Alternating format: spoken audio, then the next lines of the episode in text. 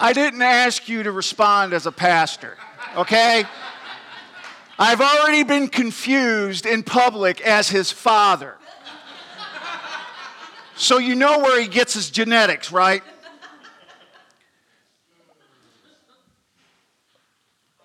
This morning we're going to talk about the unity of Christ. Okay? That's a major theme in this body. I had one of my mentors when I was really young say, Eat the hay, leave the stubble. What that means is if there's something that pertains to you within a certain message that someone provides from the stage, if it's beneficial to you, use it. If it doesn't pertain to you, don't get triggered. Don't get offended because what I want you to do is those areas which you don't struggle with, maybe you know somebody within the body that does. So encourage them, okay? Our passage today is going to be Ephesians chapter 4, and we're going to go verses 1 through 13. Now, if any of you know Ephesians 4:11, what is it? He gave some to be apostles, prophets, pastors, and teachers, right? So, and evangelists. Thank you, James. The issue that I've always had with that scripture, and that I think maybe most young ministers had or have, is that we put the entire focus on the offices of the pastor. And their job, as we're going to learn today, is to equip who? The flock, us. So I want to take a complete look, not an incomplete look, at that particular passage. Okay? We ready to go to work? Amen. I'm going to need some volunteers uh, at a couple junctures throughout the message to read some scriptures. So Please be ready. Ephesians 4 1. Therefore, a prisoner for the Lord, urge you to walk in a manner worthy of the calling to which you have been called, with all humility and gentleness, with patience, bearing with one another in love, eager to maintain the unity of spirit in the bond of peace. There is one body and one spirit, just as you were called to the hope that belongs to your call. One Lord, one faith, one baptism, one God and Father of all, who is over all and through all and in all. Last week, we walked with Paul in chapters 19 and 20 through the book of Acts. We went into and through Ephesus in order to understand and gain an appreciation for Paul's letter to the Ephesians that he would later write. We investigated what made Ephesus such an important target city for the Apostle Paul. From a geographical standpoint, to its population, and to its influence on the known world.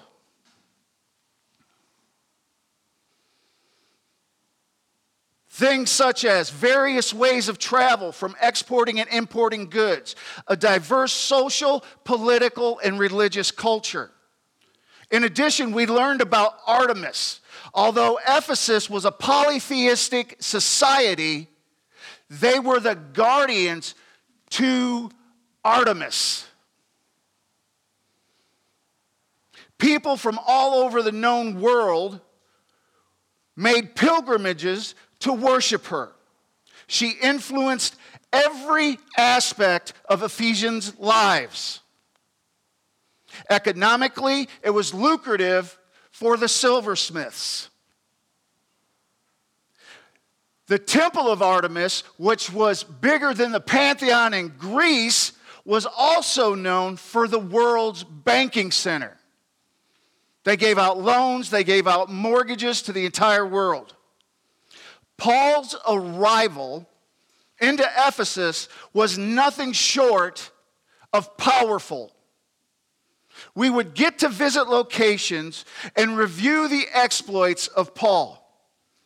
Everything from the resistance of the Jews in the synagogue to Paul renting out the hall of Tyrannus for two years.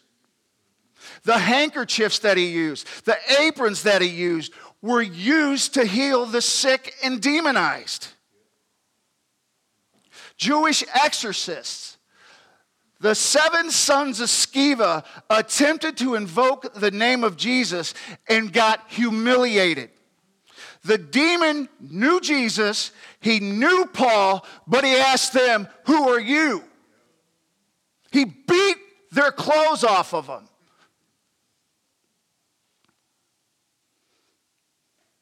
Imitations at best. These events would put Paul and the Ephesian church on a collision course with the worshipers of Artemis because of their experience of being confronted with the reality and the truth of God's word. Magicians, sorcerers began to abandon their magic and occult practices because the fear of the Lord spread. Those that repented and turned to God publicly burned books and scrolls costing 50,000 pieces of silver. After three years of working and overseeing the Ephesian church, on his final departure, Paul would have had one last conversation with the Ephesian elders at Miletus. He used the metaphor of shepherd and sheep to emphasize instruction and warning. Watch over yourselves and be over the sheep. Paul also warned them to be on guard. Wolves would be prowling outside the church and inside the church. We talked about the roles and relationships within the life of a flock sheep, the believers, shepherd and under shepherds. Those are our pastors and our teachers. And the impact of wolves from the world and the false teachers from within. We learned that each role served a purpose for the benefit of each other the shepherd to the sheep, and the sheep to the shepherd.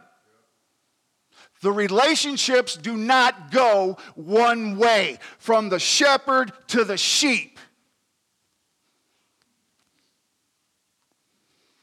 A shepherd's responsibility is to guide and protect the sheep. The sheep's role is to follow the shepherd and reproduce. This morning, we are going to be in the book of Ephesians, chapter 4, which Paul wrote from prison, most likely in Rome, but some will argue Caesarea. Ephesians has no rebukes from Paul. The purpose of Paul writing Ephesians is unity. Chapters 1 through 3 focus on the work of Christ that guarantees our unity with the Father. Chapters 4 through 6 focuses on unity amongst the church corporately and conduct in Ephesian Christian homes. The question we are attempting to answer today is how we are going to achieve a greater level of unity within AC Square. David C. George wrote, Truth without love is fanaticism. Love without truth is sentimentality. Siobhan, can you come up and pray, please?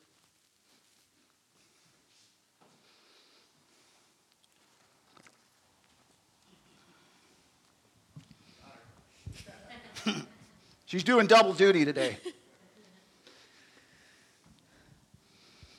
Lord, we just thank you for this morning.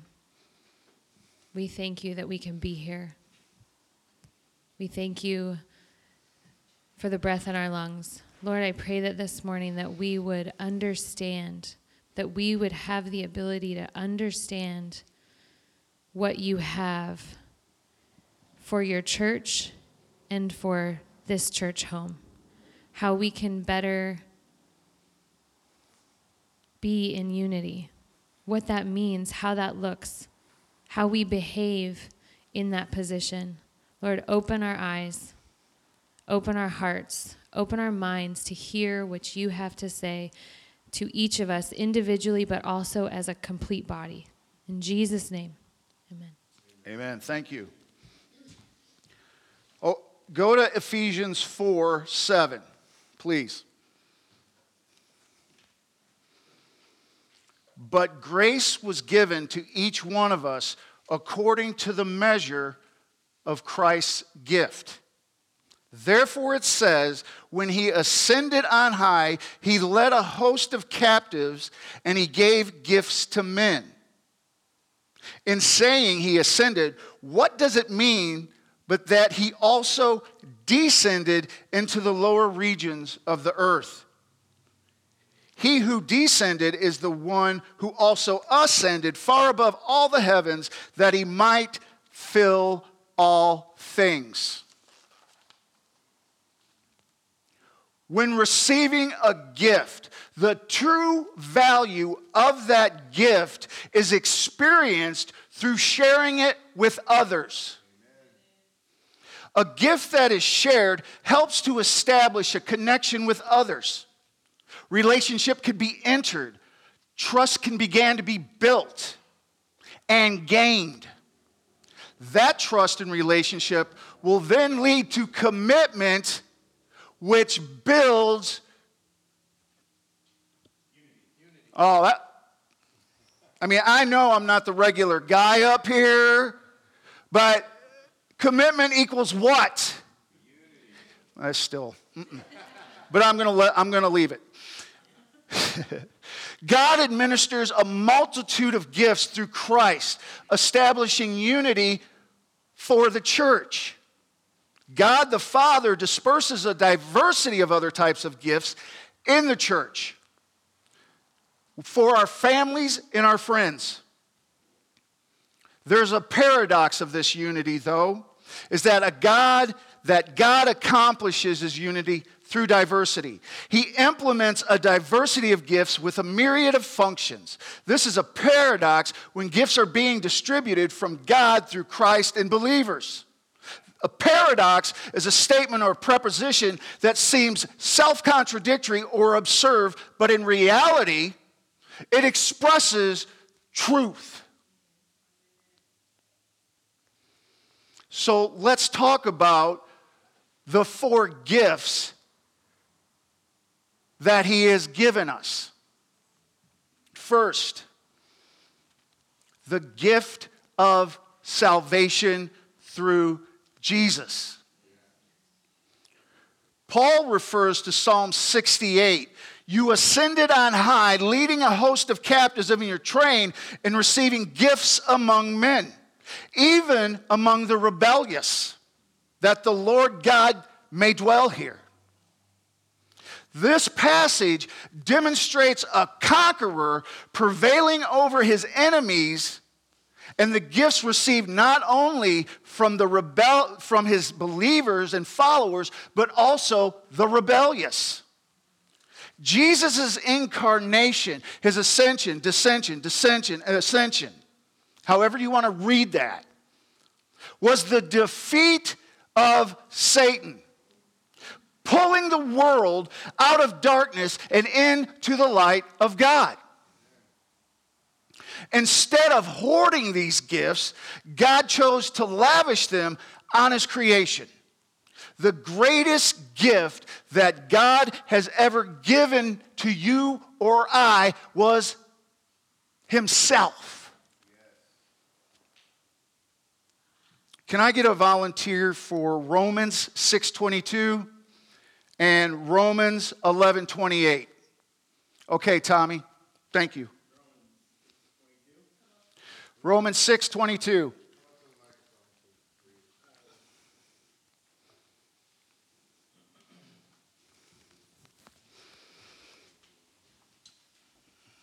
Romans 6:22, right? Yep. But now that you have been set free from sin and have become slaves of God, the fruit you get leads to sanctification and it and its end eternal life.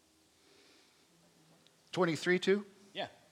For the wages of sin is death, but the fr- the free 11, gift of God is eternal life in Christ Jesus our Lord. Thank you. Romans 11 28. As far as the gospel is concerned, they are enemies for your sake. But as far as election is concerned, they are loved on account of the patriarchs.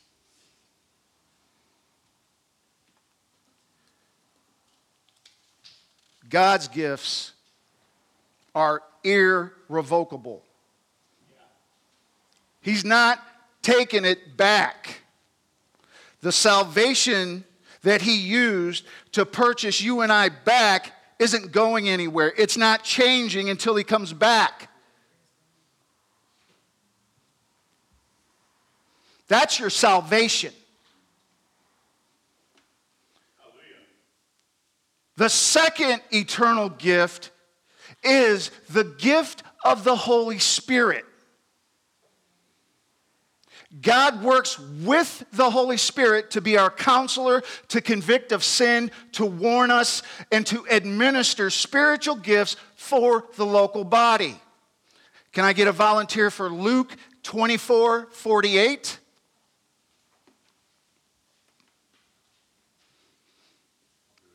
All right. And then can I get a volunteer for Hebrews 2, 2 4? 24, 48 through 49. 2 4.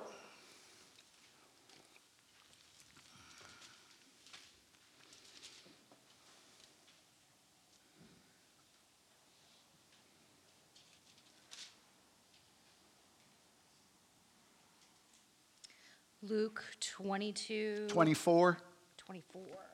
48. Thanks.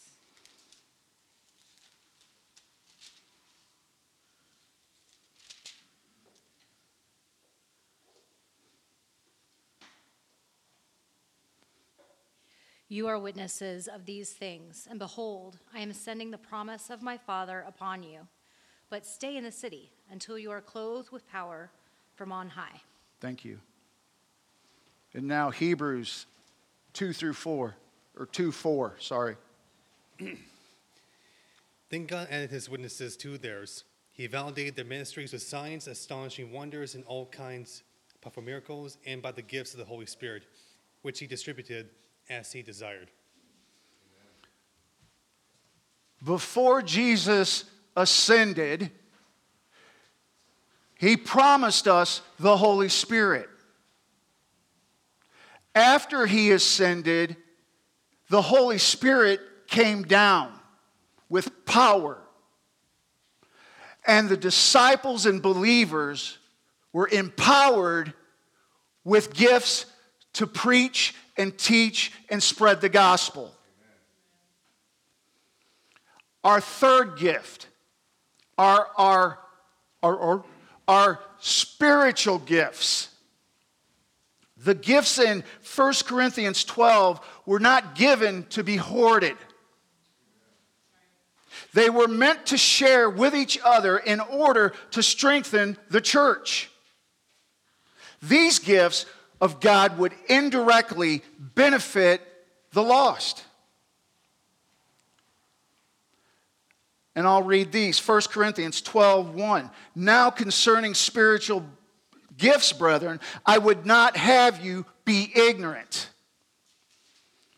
1 Corinthians 12 4 through 6. Now there are a diversity of gifts, but the same Spirit.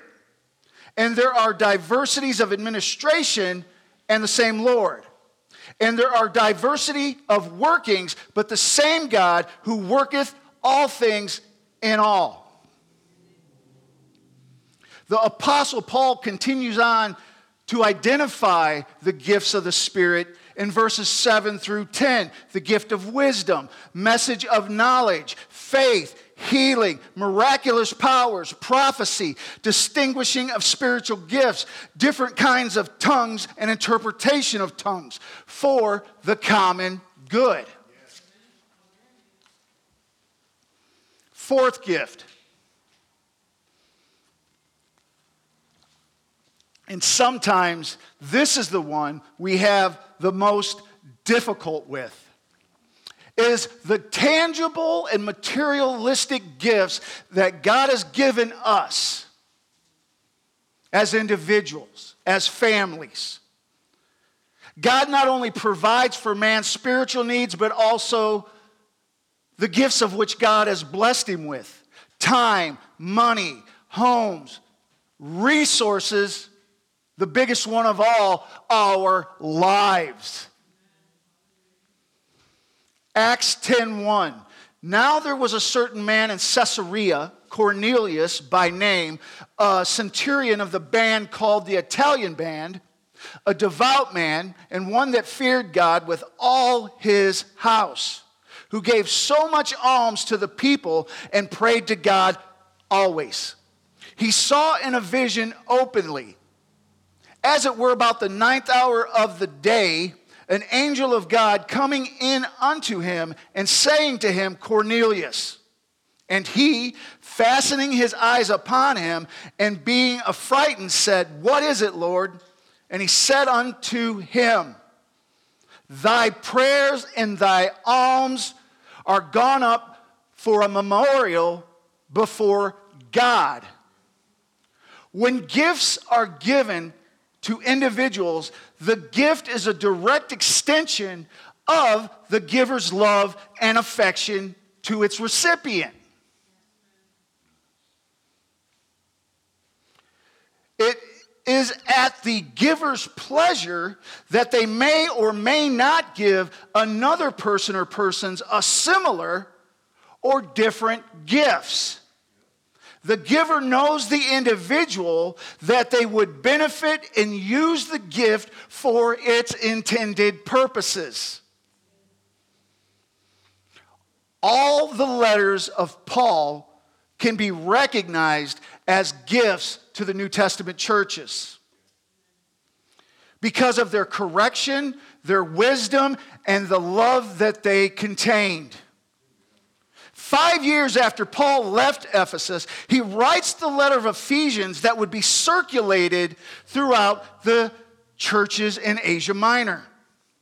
Paul was compelled to write because of the faith in Christ and love for one another, Ephesians 1:15. He sent Timothy to Ephesus to help oversee the young and vulnerable church. So Paul is receiving information back from Timothy and others. Remember, Priscilla and Aquila founded the church. He's hearing all this good news. And he can't contain himself because he spent three years with them.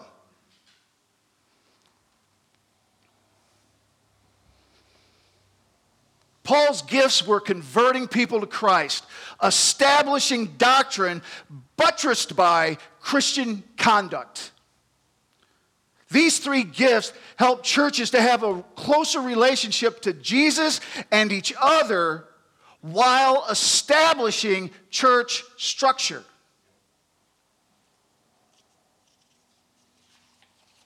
One of Jesus' best gifts to the world outside of his salvation is his church.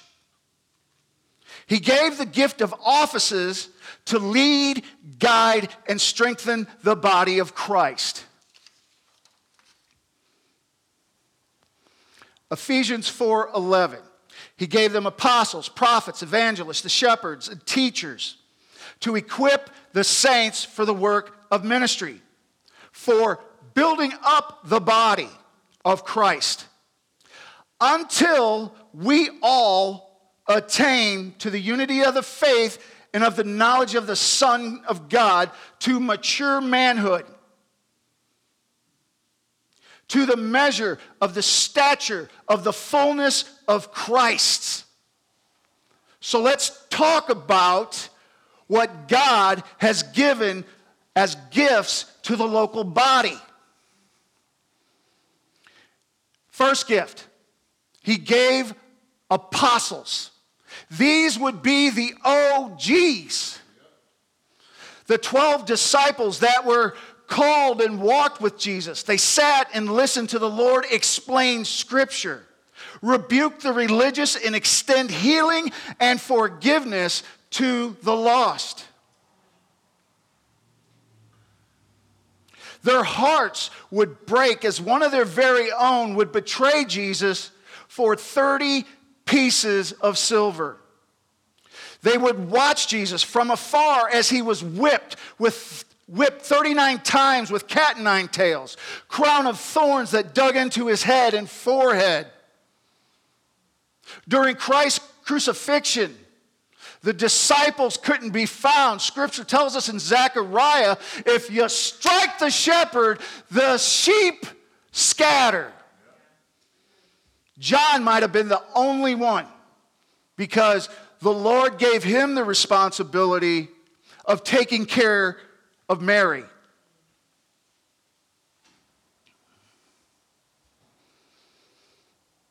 He would spend 40 days with them, instructed by Jesus to make disciples, baptizing them in the name of the Father, the Son, and the Holy Spirit. Matthew 28 18. What was meant as a warning from the Roman government to its citizens and religious elite would instead be God giving the gift of redemption and reconciliation to all mankind through the blood of Christ. Second gift and office. The office of prophet was recognized as an individual with the first, within the first century church that spoke with authority for God. This office was necessary because the scripture, as we know it, the New Testament, had not been written and canonized yet. The prophet would help to give insight, encouragement, and direction to the church. His third gift in office that he gives the church These were individuals that were gifted in communicating the gospel outside of the church. The modern day equivalent to this would be the missionaries, those that we heard from this morning.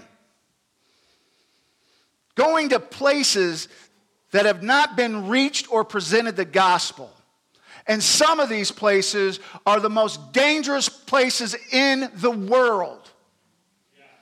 You have the luxury of keeping up with what other Christians, missionaries are doing because of internet, the news. The office of evangelist should not be confused with the modern day interpretation of what an evangelist is. A charismatic personality that preaches salvation within a body of believers. That makes absolutely no sense. If you want to set up a tent and go outside and preach to the lost, okay, call yourself an evangelist, but don't sit here and preach to me because I already believe in Jesus. I'm already filled with the Spirit.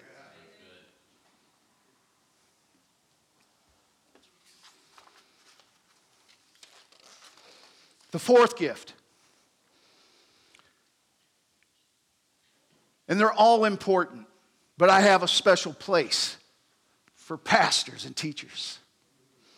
We learned last week that the office of a shepherd is to guide, feed, water, and protect the flock. The pastor or teacher within the church has the responsibility, excuse me, let me rephrase that because we're going to know we're going to later. The pastor teacher within the church has the responsibility of equipping the saints for acts of service. That equipping is caught ismos in Greek. It means to make adequate or sufficient for something. The equipping of saints by pastor teachers for acts of service denote a singularity of thought for accomplishing something inside and outside the church. Pastor teacher often appear to be in the same office. However, there is a distinction that exists. All pastors should be able to teach but not all teachers are pastors. Pastors are charged with the spiritual growth and governing of a church. The office of pastor is multifaceted. They are responsible for proclaiming the gospel, teaching the scriptures, navigating the church through church doctrine, conflict, and conduct. Teachers can be seen as individuals gifted with the ability to divide and interpret Scripture. They have the ability to break down Scripture into understandable ways for laymen, for the flock. Teachers can influence, they can assist pastors with their gifts. These could be everyone from Sunday school level to Bible teachers within church programming, to professors and theologians. When we are giving gifts, those gifts are connected not only with the giver, but they're connected with a responsibility. Gifts are given at the pleasure of the giver with the intent you use it. I believe the apostles achieved their calling and achieved the responsibilities of the gifts given to them. But have gone, we've gone in depth in the gifts that Jesus gave us through his grace. But, it's a big but. And I cannot lie.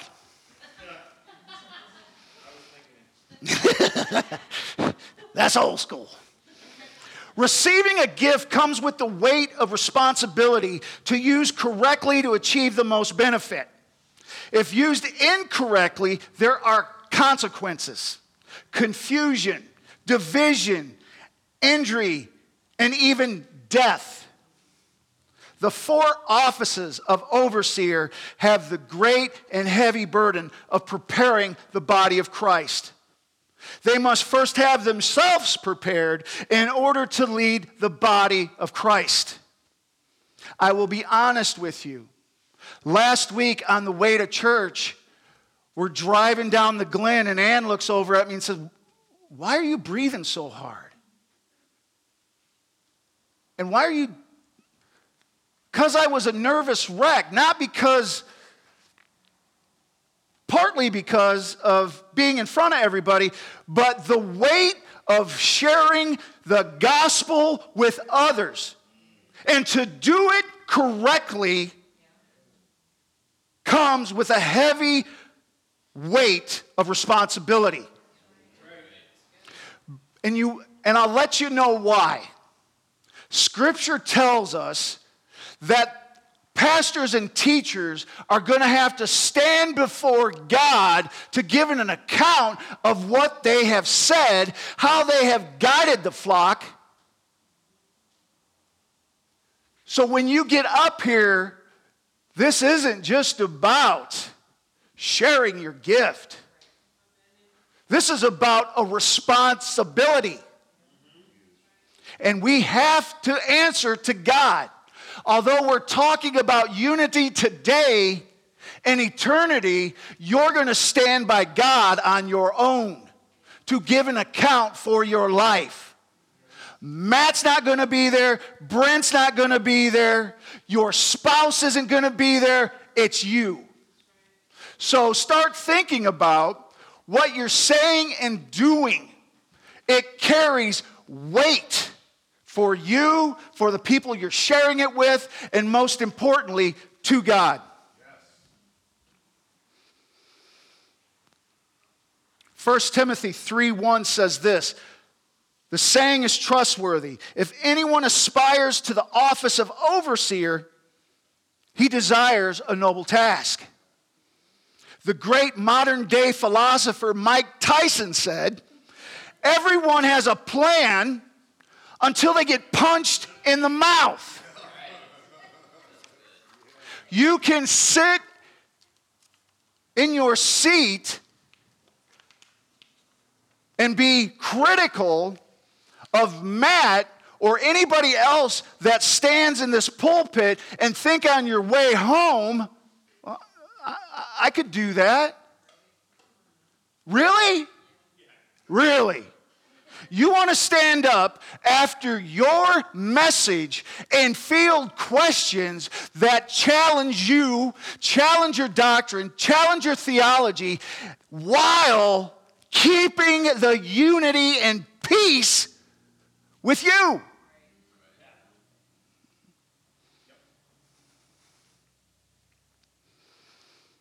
First Timothy 3 2. Therefore, an overseer must be above reproach, the husband of one wife, sober minded, self controlled, respectable, hospitable, able to teach. Not a drunkard, not violent but gentle, not quarrelsome, not a lover of money.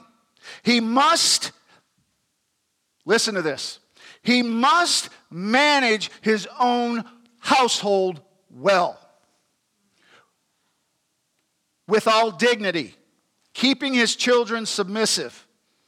For if someone does not know how to manage his own household, how will he care for God's church? He must not be a recent convert, or he may become puffed up with conceit and fall into the condemnation of the devil. Moreover,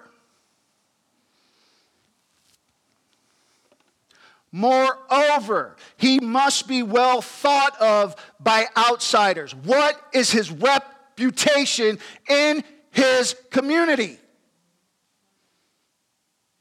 So that he may not fall into disgrace, into a snare of the devil.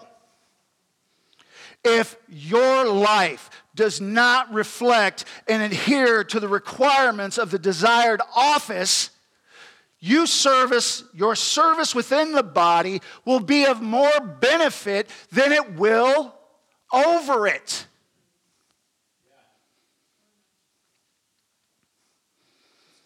Maturity is the process by which we attain the whole measure of Christ. The opposite of maturity is childishness. It's like saying Tarshish. if you were here for uh, Matt's Jonah series, you'll get that. 1 Corinthians 13 11. When I was a child, I spoke like a child, I thought like a child, I reasoned like a child. But when I became a man, I gave up childish ways.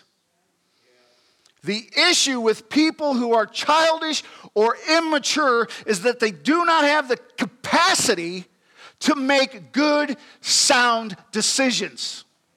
Their inability to judge a situation or people may have negative lifelong implications, not only for the immature individual, but those near them.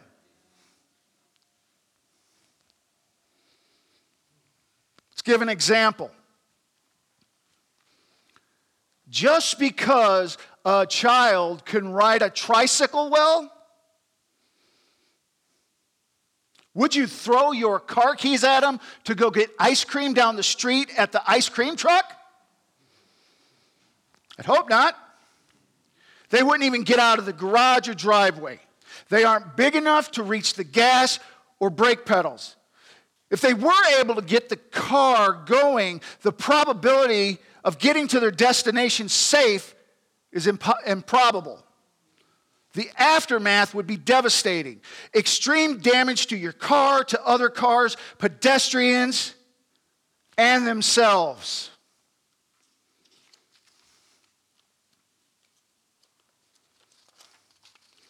Who in this situation is responsible for that carnage? Who would be held liable? Well, if you're the one that gave the keys, you were giving them the gift of driving before they were even ready for it. You're responsible. You wanted to be their friend, you wanted to be their buddy, but at times, you've got to set boundaries. What is the responsibility of the body of Christ? What do we take away from this passage? That it's just pastors' jobs? No. As a member of the body of Christ, each one of us receives gifts for the purpose of service to the rest of the body with the goal of attaining maturity. The word attain was a word travelers used when arriving at their destination. Our goal is to become Christ like that comes from our unity with each other and Christ.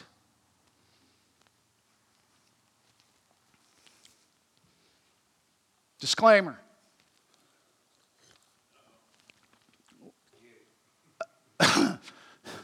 I am not feeling no questions. I don't have an email address. I don't have Facebook.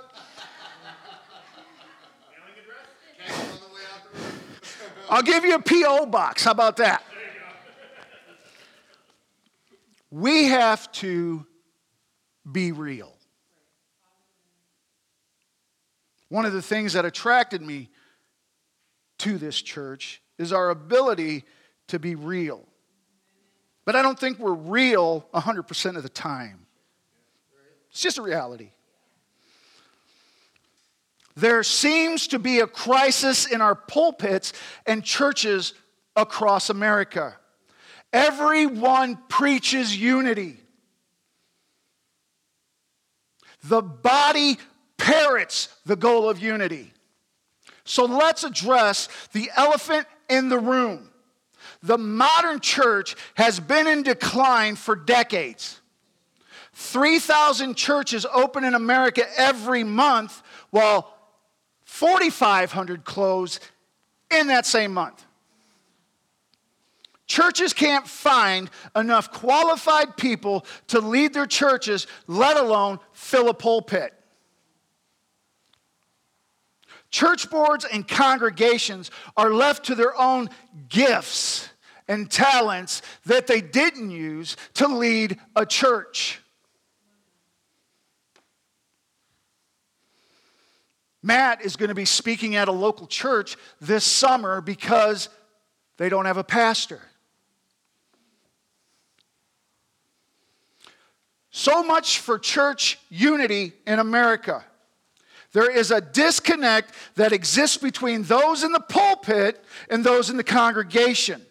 The gorge of separation exists because no one wanted to take responsibility for themselves or each other. We just nod and say, We're fine. Actually, we're not fine. I'm speaking as the universal church. The pastors and believers across the body of Christ are lonely and dying on the inside, individually and corporately, yet we won't acknowledge it or we don't know why it's happening. I want us to be transparent this morning with ourselves and each other. Our goal is not to blame one another, but evaluate where and how our personal responsibility has impacted the body of Christ. We need to learn from our past experiences with our church life so that we can embrace the attaining of the full measure of Christ at AC squared. I want to review some church statistics with you this morning. The trends in the church are alarming. In 1972, 90% of the American population claimed to be Christian. In 2020, 63% of the American population claimed to be Christian. You can look up all the statistics, and they're going to vary to some degree. Depending on the audience they're surveying and the issue they're trying to address. So let's talk about believers' engagement. And these studies are going to come from the Pew Research Center from 2021. So we're in the midst of the pandemic, right? Statistics weren't that great before. Believers' attendance of religious church services once a week, 63%. Once or twice a month, 33%. Seldom or never, 30%. And 1% can't even remember. What about reading the scriptures, your Bible literacy? At least once a week, 35%. One to two times a month, 10%. Several times a year, 8%. Seldom or never, 45%. Never, 1%. Okay? Let's go on to prayer. What's your prayer life like? For the American community and the American church, daily 55%. Once a week, 16%. Once a month, 6%. Seldom or never, 23%. 1% can't remember the last time they prayed. Well, it's a good thing because they can't remember the last time they read either.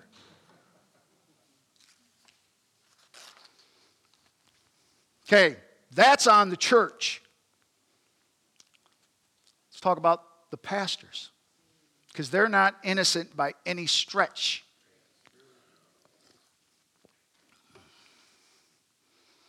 Pastor burnout. The question was given by the Barna Group. Have you given real consideration of quitting full time ministry in the last year? In January of 2021, yes, 29% said yes. 71 said no. Just three months later in March, 38% would say yes and 62 would say no. So, why are we having these issues within the church? I'll give you my thoughts. First is the lack of engagement by believers. There is minimal to zero involvement with basic foundational disciplines, attending church, scripture literacy, and prayer. The latter may be able to be accomplished individually, however, fellowship cannot. All three, of, all three are necessary for growth and maturity. Second thing that I think has made a serious impact is individualism over community.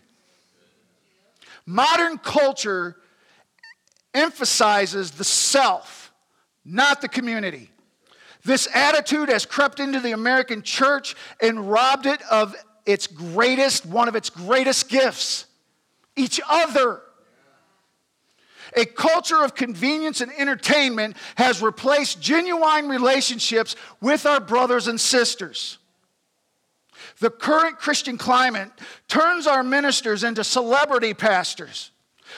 We like it because we benefit from the personal videos, podcasts, books, and etc.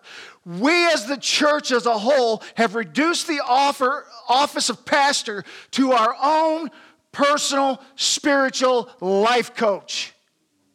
It's a one on one experience we can receive all the encouragement, all the praise. God loves you. You can do anything through Christ.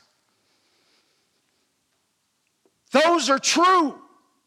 But without enduring, hearing the truth about ourselves, we'll never experience it. Third things that I think believers do. In fact, I know it they do because I've sat in a multitude of churches and served.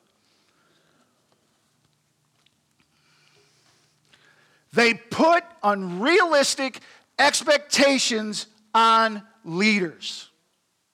Doesn't matter if it's the pastor, doesn't matter if it's an elder, a deacon, somebody that holds a ministry, whether they're paid or unpaid within the church. They are overwhelmed and burned out. This message would go really long if I shared a lot of the pastoral statistics. The pressure and responsibility of ministering in any capacity will erode the serving indiv- will erode the serving individual from the inside out.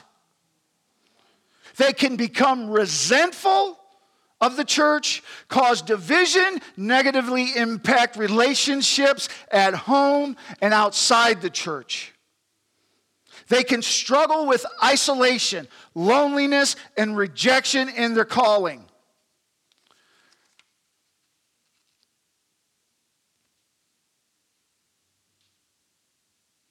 This can lead to extramarital affairs, addictions, mental health issues, and suicide. Judging by the statistics, the American church does not want to be prepared, it wants to be pampered.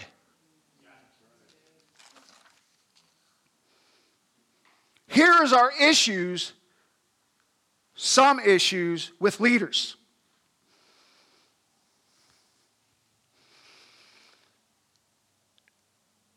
Pastors and staff and volunteers of an average to smaller sized churches in the 20th and 21st century had and has the expectation to carry the burden of keeping the church going. Besides the responsibility of proclaiming and teaching the gospel while making disciples, the pastor and his family get saddled with teaching classes, doing the child care, doing the youth, doing custodial and maintenance responsibilities in the church. And I praise God that I'm in a church where my pastor's wife doesn't feel like she's the one that needs to lead worship.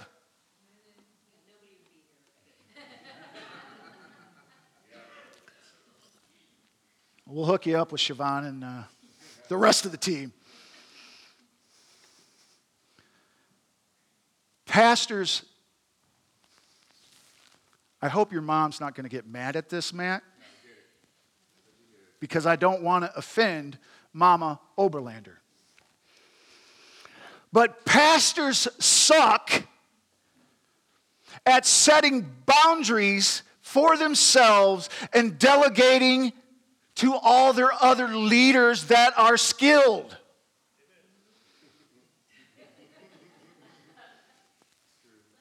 This protects the ability to establish boundaries and delegate responsibility, protects himself of being overworked, exhausted, and allows the congregation to get the full benefit of their pastor. His preaching, his teaching, his guiding, his leading. You know why? Because he doesn't have to mow the lawn. He doesn't have to clean the toilets.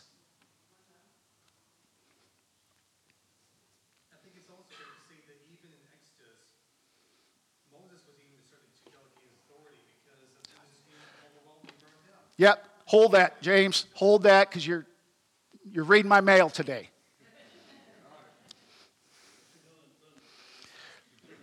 For those of you that are sitting in the congregation or that may be watching via YouTube, if you're considering any type of calling within the office, I want you to hear this. If you feel God is calling you, listen and heed the advice of Moses' father in law, Jethro, and what he learned from the disciples in Acts. It will keep you from wearing yourself out, losing your sanity, and even your life. James, how do you feel about reading that passage for me? Exodus 18 13 through 18. Exodus 18, verses 13 through 18.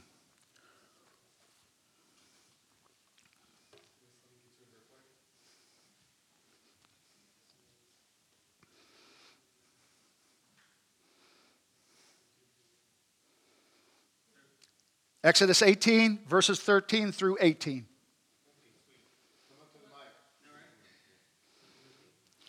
If you want to get a really good look at James, there is a video on AC Squared's uh, YouTube channel. Uh, I'll just leave it at that, but go check it out. All right. So part of the subtitles is called Jethro's Wise Advice. All right. Is this good? Yeah. Awesome. Take that out of there.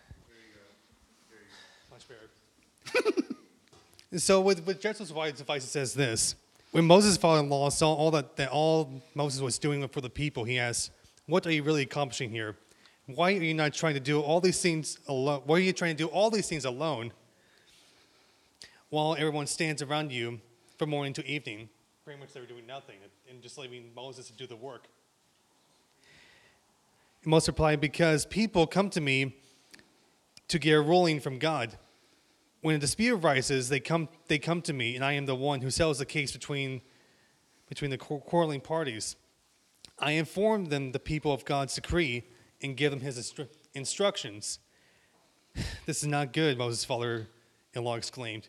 You're going to wear yourself out, and the people too. This job is too heavy to burden for yourself to handle all by yourself.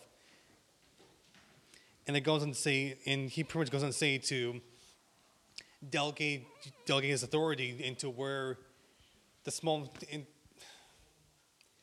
so essentially, what happens is after he's after his father-in-law is saying that, hey, delegate authority, he then goes on to say that that for the small small disputes, appoint an elder or a representative to handle the small quarrels, and, those, and if they cannot be handled, then go to Moses. And it's, and so can, Mo- can Moses do it alone? Could he do it alone? Honestly, no. And, and what the point I want to make as well is that this is honestly a very early example on how we as a body believers should handle our cases. If it's too small, handle it ourselves. And if it needs, if it needs more serious attention, use a chain command. Good job. Thank you.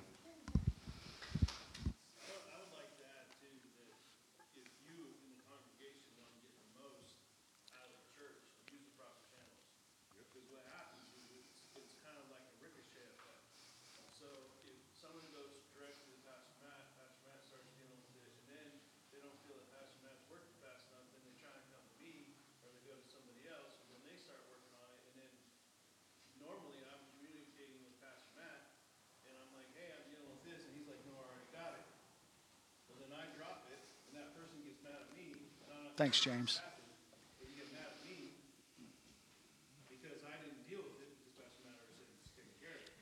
You know, I was going to say that in that particular instance, if people are jumping the gun, they know one, they need to pray about being more yielded, and two, just be at peace. Yeah. Thank you, James. Simple as that. So we wonder why Moses had such an anger issue.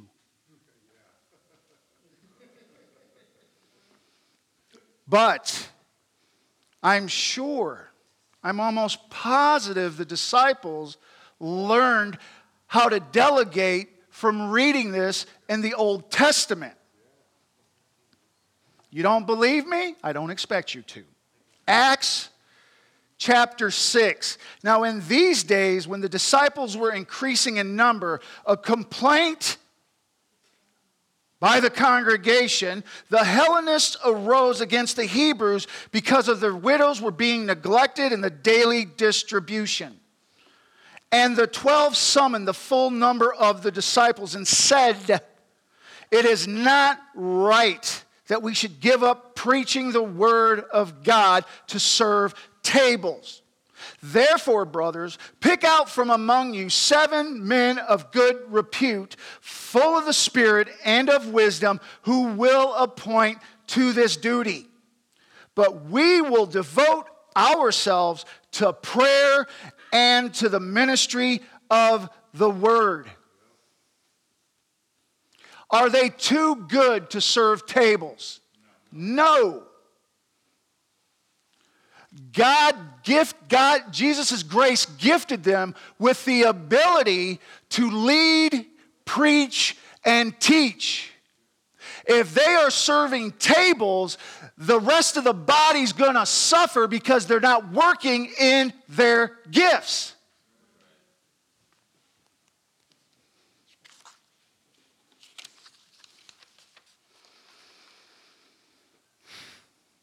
We're almost done. These church trends will continue to spiral downward if confessing Christians refuse to engage with their own identified belief systems and follow believers. Our lackadaisical, apathetic, and even outright refusal to engage in scripture, prayer, and each other will kill our leaders and our churches. So, how does AC square buck the trends? If God is going to use our pastors and leaders to equip us for the acts of service, then we have to begin to know each other to reach our destination. This is hard to do if we don't know each other's name. We don't engage each other outside of church services. Alaska is known for its rugged individualism, the survivalist attitude because we live in a harsh and dangerous climate. As Christians, we are supposed to be known by our love for each other. People from, without, from outside the church ought to be able to identify us because of the relationship that we have with each other. Ecclesiastes speaks to this too, where it says, you know, if a man is alone in the field working, it's better to have two. So if we're, like, you're, you're talking about Alaska in general being individualistic and survivalistic, but, but we don't come in partnership with one another, what, what different, what a difference it would be as believers when we actually come alongside each other to show that example of unity like you're talking about. Thank you. So, do we have an example from within the church? And I'll say yes, because I'm that example.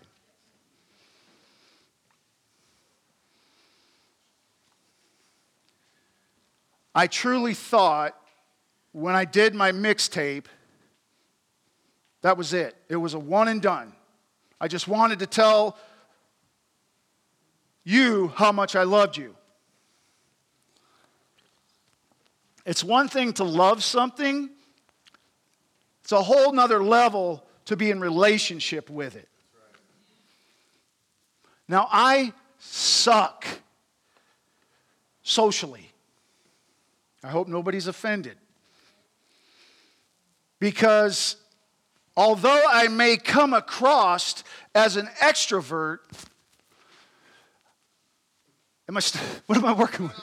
Oh, I thought he was like, man, you got stuff in your beard. I'm like, I haven't had anything to eat up here. Although I may come across as an extrovert, in reality, I'd rather be home. I don't like big crowds. If anything, I would rather sit one on one and have coffee or dinner. That's my comfort zone. But I had to learn how to embrace the suck. So, how did I do that? Well, it's one thing to say, hey, I love you, you're great, you're awesome, but how do I break the ice? Because I'll tell you what, I sat at home miserable, lonely, and being like, why don't I have any friends? Well, guess what? They're not going to come to you. You got to go to them. And you have to have the uncomfortable well, do I dap? Do I handshake? Do I hug?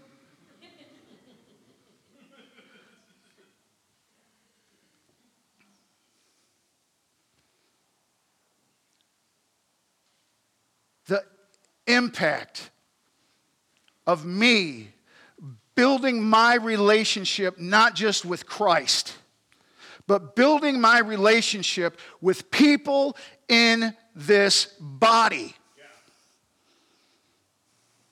I've been out to coffee with Brent. I've been over to Rob Woolsey's house for dinner, for prayer and, and reading and just laughing because you know what? We're all knuckleheads.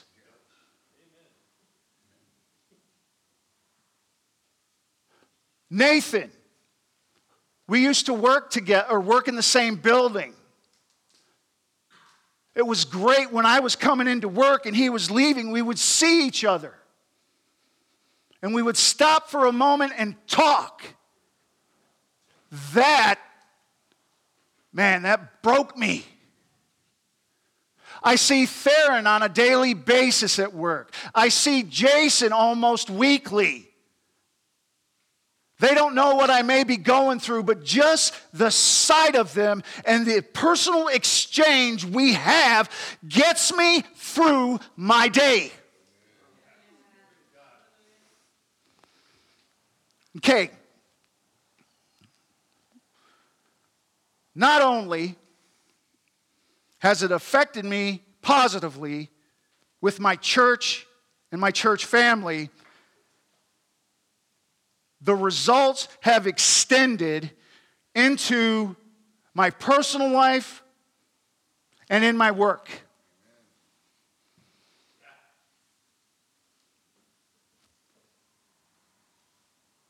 My daughter and her boyfriend were in church last week. You don't know how long I've prayed for them.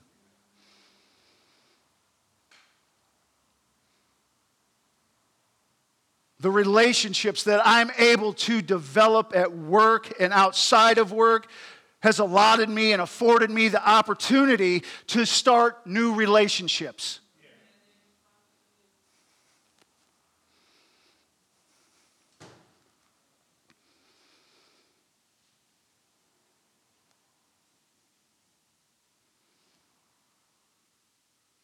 I have a lot of stuff I'd want to say, but I haven't cried all message, so we're, we're on a roll.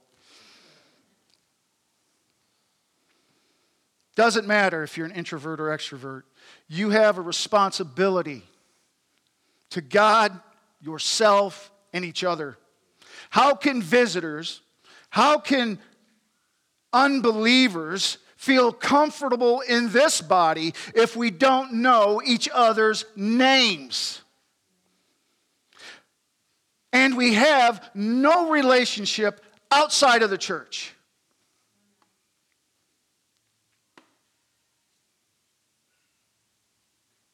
I want to close with this.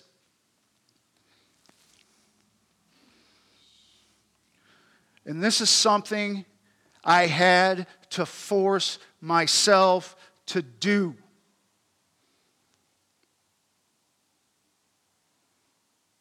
After service, I want us to get to know each other even better. Find someone in the church this morning, exchange phone numbers. That's the easy part. And then this week, I want you to text or call. Don't communicate in Christianese. Be genuine. Be yourself, flaws and all. We do this thing we call small talk. This could be the first step to building a relationship and trust with each other. Thank you.